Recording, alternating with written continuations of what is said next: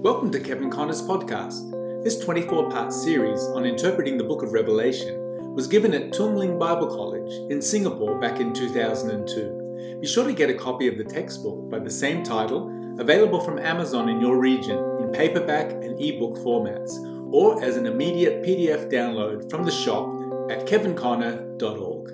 Genesis chapter 10, so just, high spots, that's why I wrote the textbook.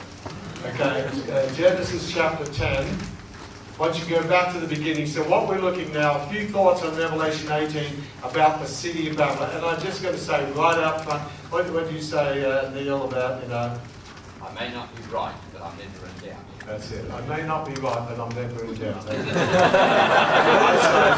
I say it's not my fault if I'm right. And this is more refined. Coming from Kiwi land where they have this bird with a big beak and no tail. I come from Kangaroo Land with everything in my pouch.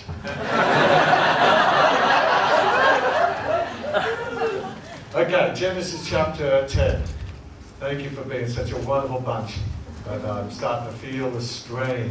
Okay, now in Genesis chapter 10, I want you to glance over verse 6. Just a few verses here. I want to introduce this thing. We're told, and the sons of Ham, Cush, Mizraim, Phut, and Canaan. And the sons of Cush, and all those names, if I had a name like any of those, I'd change it to Kevin. And then verse 8, and Cush begat Nimrod. He began to be a mighty one on the earth. He was a mighty hunter before the Lord, wherefore it is said, even as Nimrod, the mighty hunter before the Lord. Beginning of his kingdom was Babel, and Erech, Akkad, Kedar, in the land of Shinar. And then out of that land went forth Asher, built Nineveh, going down a little bit. And Canaan, verse 15, Canaan begat Sidon, the Jebusite, the Amorite, the Girgashite, the Hivite, the Malaysianites, the Australianites, the Parasites, all these other lights that make you itchy. And verse 19, and the border of the Canaanites was from Sidon as you come to Gera unto Gaza, as you go unto Sodom and Gomorrah, Admah, Zeboim, and so forth. Now, this is what I want you to pick up here. We're going to understand Revelation chapter 18 in any way. We sort of need to go back again to the beginning. So, just in this sweeping overview, just put down Babylon. That's what we're looking at. And a few thoughts from Revelation chapter 18. Revelation 18. Now, when we go back to Genesis, we'll just do our little famous timeline here. Everything hangs on it, even me. In Genesis chapter 10 and chapter 11, this is what we see. We find in the genealogy that mentioned there, we have Ham. And from Ham came Cush. And then from Cush came Nimrod. Now, Nimrod's name means the rebel. Now, what I want you to pick up here, this is the foundation of Babel or Babylon. So, Nimrod. So, Nimrod's name means the rebel, and he is the 13th from Adam, and 13 is the number of rebellion. So, rebellion, the Tower of Babel was founded in rebellion and ended in confusion. Anything that's founded in rebellion ends in confusion. So, we're living in rebel generation. Rebel music, rebel singing, and so forth. So that, and you wonder why people are confused. So rebellion leads to confusion. So Nimrod is the rebel. It's the 13th from Adam. Now, what did Nimrod do? The city he goes out, several of them. We'll put down the major one, as you'll see. He founds Babel, which became Babylon. And they've been Babylon on and Babylon on ever since. Okay. Babel means the gate of God, became eventually Confucian. So Babel. And this was in the land of Shinar. Now, from Ham also came another son that we're picking out. And I'll go over here by the name of Asher. And what city did Asher found? Let's go down. He founded the city of Nineveh. Now Babel became Babylon, of course, the capital of Babylon. Later on, Nineveh becomes the capital of Assyria. And then we find from Ham, he had another son, which I'll bring down here, by the name of Canaan. And from Canaan, we have several cities, but the main ones I want to pick out are twin cities called Sodom and Gomorrah. So you have to go back to the beginning of these cities. And you see, I'll just give you the scripture for now. Put down Revelation chapter 3 and verse 12. Revelation chapter 3 and verse 12. And we're told, to him that overcomes, I will write upon him the name of my God and the name of the city of my God, which is New Jerusalem, and I will write upon him my new name. So what I'm saying here is, spiritually, symbolically, we might say, everybody's going to have the name of a city upon them. So I would like to have the name of the New Jerusalem, the holy city, because you see, the name of the city, the people who take the name of the city upon them take upon themselves the nature and the character and the spirit and the lifestyle of that city. So, pardon me saying these things, but it is in the Bible. There are those who in the Bible are called Sodomites. Why are they called Sodomites? Because they have followed in the sin of Sodom. So they are named after a city. There are those who are called New Jerusalem, to him that overcomes. So you see, the nature and character of the city becomes the nature and character of the inhabitants. And so that's the thing. So the whole thing began back in here from Ham, Cush, Nimrod, Babel, and then Asher, Nineveh, Canaan, Sodom, and Gomorrah. So the character of the city. Now, as we follow the history of Babylon here, and so there's a lot of thoughts we could say on that, which I've done in the text. Nimrod the rebel, let us make us a name, let us build us a tower, whose name and the tower will reach heaven. And so God came down, scattered the whole thing, brought it to confusion, but it began in that. So rebellion leads to confusion. Now, as we follow the history of Babylon, we only have about one mention in Joshua chapter 5, I think it is. We find Achan took a garment of Babylon and a wedge of gold from Babylon. So there's no big city there, but there's some, they brought judgment because of allowing that Babylonian garment and lifestyle and that gold get into the people of Israel. Now, it's in Daniel chapters 1 through to 5, Daniel chapters 1 through to 5, that Babylon is at its height. And as we see in these chapters, and that's the amazing thing here that we're looking at, see how it fits in. Daniel 1 to 5. Daniel chapter 1, Babylon is at its height. Daniel, so let's just put that down. Babylon at its height. And the Hebrew children who are in there, they refused to drink the wine of Babylon, eat its meat, and so forth. God blessed them, gave them wisdom. But Babylon was at its glory, that they had of gold. That's the thing. In chapter 2 of Daniel, we have the dream of the image of world kingdoms that was given to Nebuchadnezzar. And we see how all this in Daniel had its seed in Genesis, but it's at its glory in Daniel, book of Daniel here, and it's going to consummate in Revelation.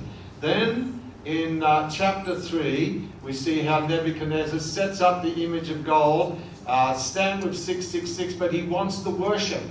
God gave the dream of the successive world kingdoms, right from Babylon, Media, Persia, Greece, Rome, down to the kingdom of Antichrist, the 10 toes and the 3.5 years. You didn't get that part, but that's where the 10 horns, the 10 toes, one and the same thing. So that's Daniel 3. And bow or burn. If you don't submit, bow or burn. So tribulation saints pointing to God preserved Hebrew children through the fire, not from it.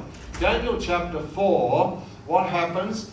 Nebuchadnezzar gets this and is executed there, this dream of the tree that is cut down, and the tree was applied to him. He was cut down off his throne and he became a beast. The man who became the beast. And he received the heart of a beast. He became like a hippie, had long nails, long hair. And he was insane for 7 times. 7 times, 7 years. not a time times another time, 7 times insanity. Then after 7 times, 7 years of punishment, as the man who became the beast, sanity is restored to him. Restoration of Babylon. Careful my words. Daniel chapter 5, what happens in Daniel 5? This is the final of Babylon. In Daniel 5, we've already seen it, all part of our jigsaw puzzle. God comes on when they're mocking the vessels of the house of the Lord. God comes in and he writes in an unknown tongue over on the wall of the Babylon, and Daniel has to come in and interpret over against the golden lampstand. And that night we have the fall of Babylon. That's the picture. So you don't hear much of Babylon because the successive world kingdoms come, rise and fall according to the dream. Now, we have one little mention of Babylon in 1 Peter, I think, chapter 5 somewhere, where Peter writes, the church at Babylon greets you. Now, people try to spiritualize. Even Rome church says, well, that means Rome. Rome's Babylon. Even the Roman church say that. No, there was a church in, at Babylon, and some expositors and some historians say that Peter actually went to Babylon after he was got out of prison by the angel. But we have just that one reference there. Now, it's when we come to Revelation chapter 17 and 18, and particularly 18, we have the 3 things I've told you before. We have to distinguish who is the woman.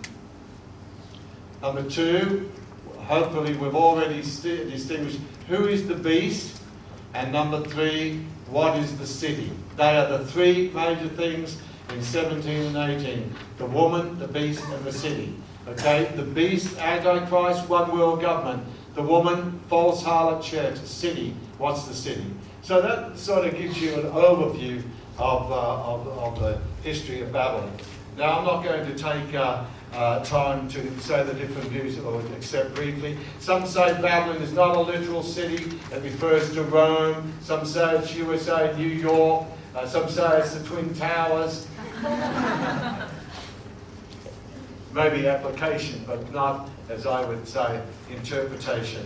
Let me just say a little bit here. That when Babylon fell, and Larkin gives some amazing history here, that over 100 years beforehand, Isaiah the prophet had said that he would cause the lead gates of Babylon to be left open, and that he would cause the loins of kings to tremble, and so forth. And that was over 100 years before. And history tells us that the night Babylon fell, that the Medo-Persian soldiers had already diverted the river Euphrates bed, which ran diagonally across the city, and so they came up the diverted river Euphrates bed, came up to the 2 lead gates, and according to history, the first time in the history of Babylon, where the house of Judah was 70 years captivity, first time they found the lead gates open, and so the Medo-Persian soldiers came up through the riverbed, up through the Tower of Bel,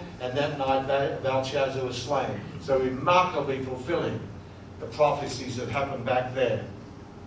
So all that deals with the glory of Babylon. I never did like history at school. How many like history?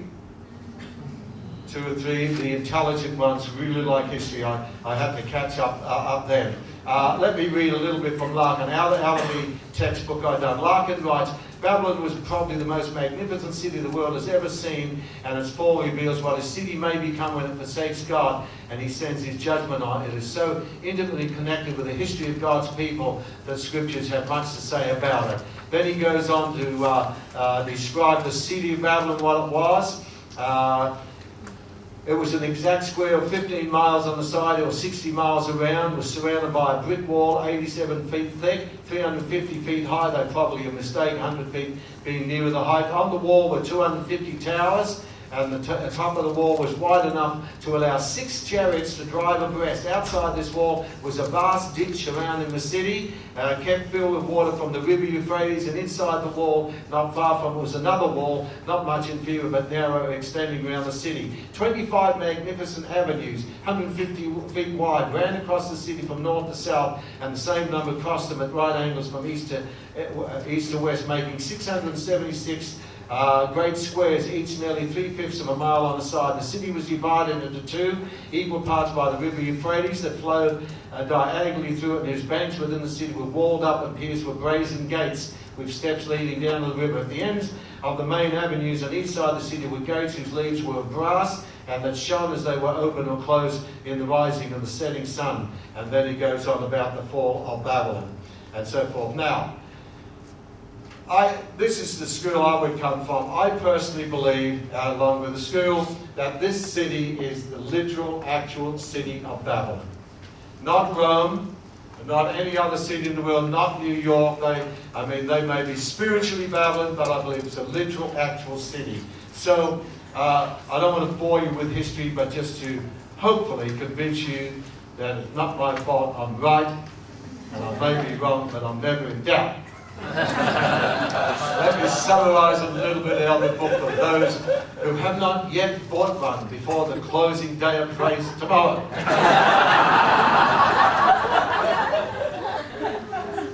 BC 539 to 541, the city of Babylon was captured by Cyrus, who was mentioned by name in prophecy over 125 years before he was born.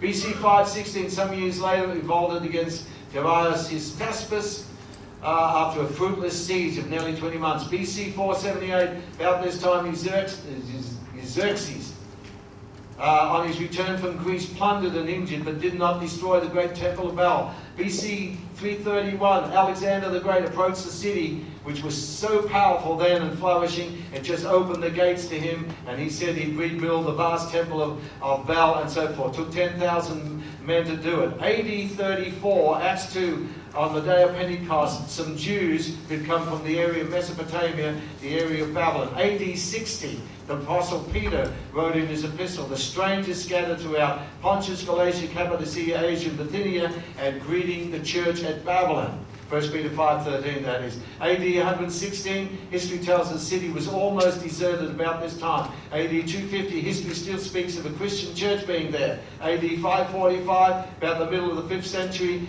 Theodoret speaks of Babylon as being inhabited only by Jews, who had 3 Jewish universities, and in the last year of the same century, the Babylonian Talmud was issued and recognized as authority by the Jews of the whole world. AD 917, Ibn Hanbal mentioned Babylon as an insignificant village, but still in existence. AD 1100, about this time, seems to have grown into a town of some importance, known as the City of Two Mosques. This part's interesting. I think it's all interesting. In the Department of War of France and Paris, there is seen to be records of valuable surveys and maps made by the order of Napoleon I in Babylonia. Among them is a plan for a new city of Babylon, and this shows that the vast schemes of Napoleon comprehended the rebuilding of the ancient city of Babylon, making of it as his capital. His ambition didn't last long. AD 1850. The British government sent out a military officer with his command to survey and explore the river Euphrates at a cost of $150,000. And when the European war broke out, a great English engineer who built the Aswan Dam in Egypt was engaged in making surveys of the Euphrates Valley. The purpose of this was for constructing a series of irrigation canals that would restore the country and make it again the great grain-producing country it once was. AD 1898, Hilla contained about 10,000 inhabitants and was surrounded by fertile lands and abundant date groves stretched along the banks of the river. Now, listen to some of the update. And let me throw this in. Did you get all those notes down? You could be tested on this tomorrow. I'll have mercy upon you according to my loving kindness. So you see, some people say that Babylon would never be rebuilt, and they quote scriptures out of Isaiah or Jeremiah or whatever, that nobody would take a stone of it to build, and the Arabian would not dwell there, only there would be a place for demons and spirits and so forth, so it would never be built.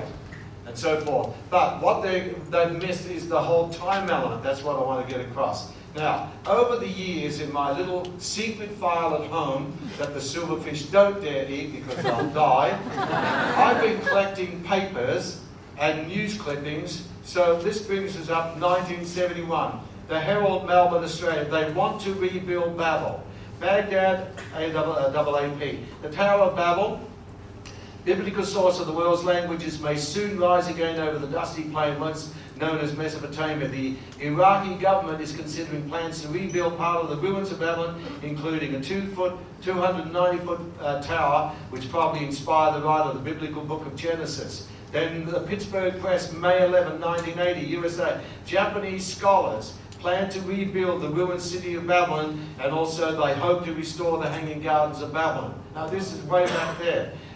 February the 22nd, 1987, Times on Sunday, Baghdad. While Iran and Iraq have been locked in battle for the past 4 years, Iraq has been pouring resources into its other great obsession, rebuilding the ancient city of Babylon. President Hussein has even brought men from the battlefront to work on. 10 million bricks have been used to reconstruct its more famous features. And I'll tell you a book, if you can possibly get it here, it's the latest thing, it's the best book out on where it's up to date. And when these guys say, well, not a brick was to be taken, Hussein has taken thousands and thousands of bricks, put his name on it and his number 6 on it, on so many bricks, and rebuilt so much of the ancient city, had banquets and everything.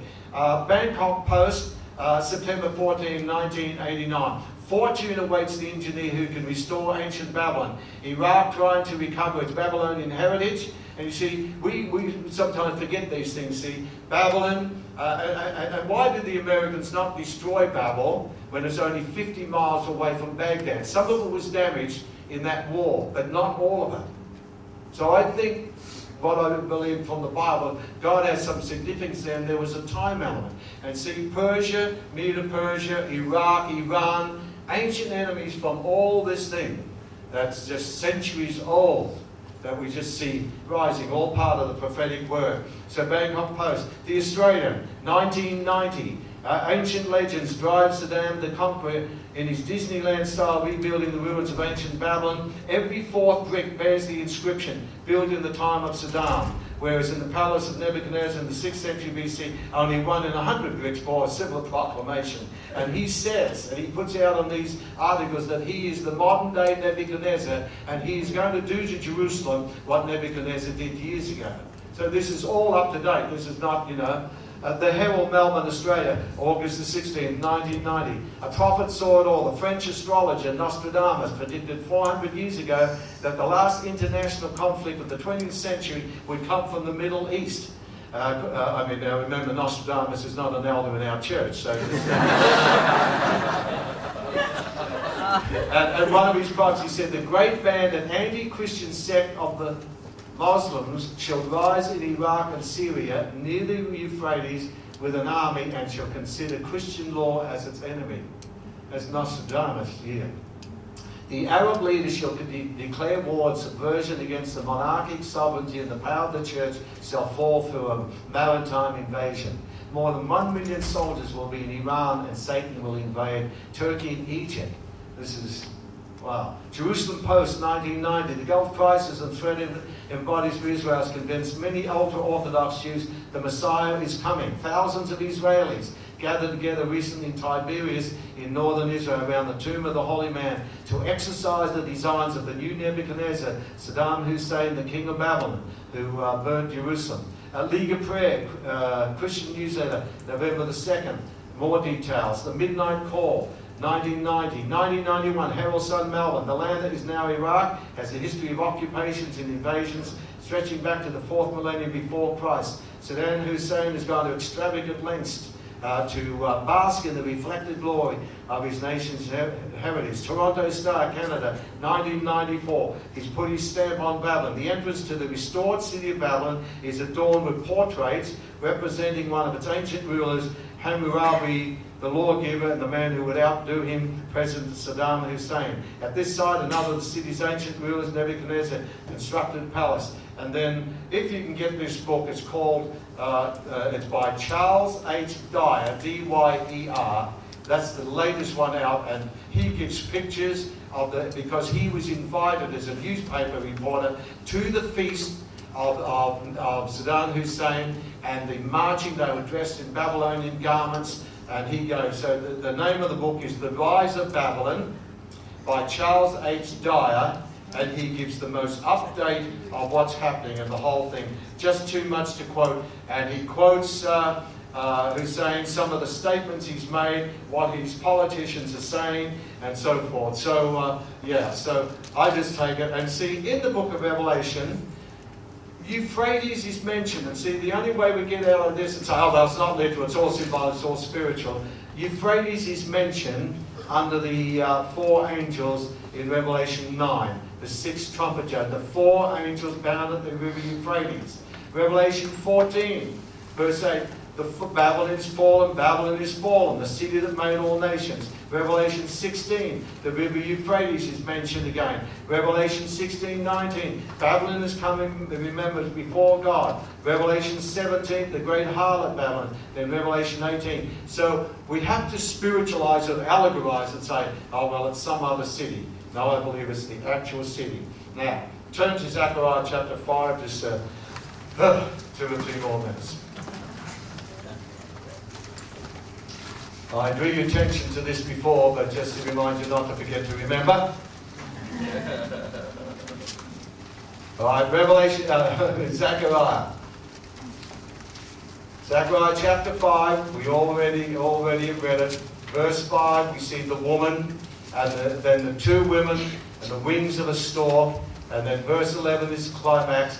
Then he said unto me, where are they going? To build in a house in the land of Shinar. Now remember, historically, 70 years captivity, Babylon captivity is ended, Babylon has fallen, Daniel 5.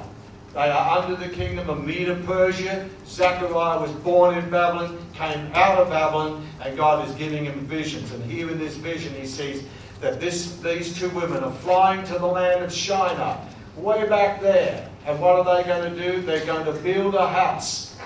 A temple, in other words, and it's going to be established on its own face. That's where there. And now we come to Revelation chapter 17 and 18, and what I've done very, very fully is these whole two chapters are based on quotations from Jeremiah chapter 50, 51, the fall of Babylon, bit of Daniel. I've put every reference, and John, actually on the inspiration of the Spirit, has redone Jeremiah 50, 51 and a few other verses there in Isaiah, brought them together and built a whole chapter of quotations. So if it's all over and done with and there's never going to be a literal actual Babylon, what's going on today? So I believe it's one of the greatest signs which we're living. So Jerusalem, Babylon, tale of two cities. That's what the Bible's about. When Babylon was up, Jerusalem was down. When Jerusalem was up, Babylon was down. These two cities, let me predict safely here, what I understand by the word, these two cities are going to come into greater prominence right through to the coming of the Lord, Jerusalem and Babylon.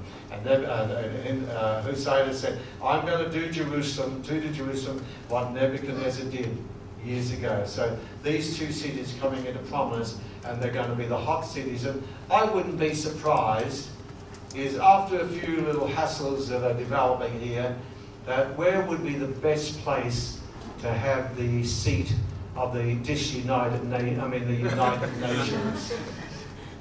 Let's go back to Babylon, back to our roots, the origin of all nations. So keep your eyes on the heavenly city, Jerusalem, but just have a little glance over there and there of the events that are happening. Thank you, Kevin, for that. That was a good session. Amen. Amen. So don't go away and come back. Now, review, just 2 quick minutes for your review for final exams tomorrow. I have been very, very kind. Thank me. Louder. You have 10 questions that are simply true or false. More thanks. So you just want to think. I mean, you know, is the book of Revelation is it the revelation of St. John the Divine, or is it the revelation of Jesus Christ? I mean, you know, think about that. And what's the major number in the book of Revelation? Does anybody have a clue? Okay, 6. So you'll have true and false for 10 questions. Very simple.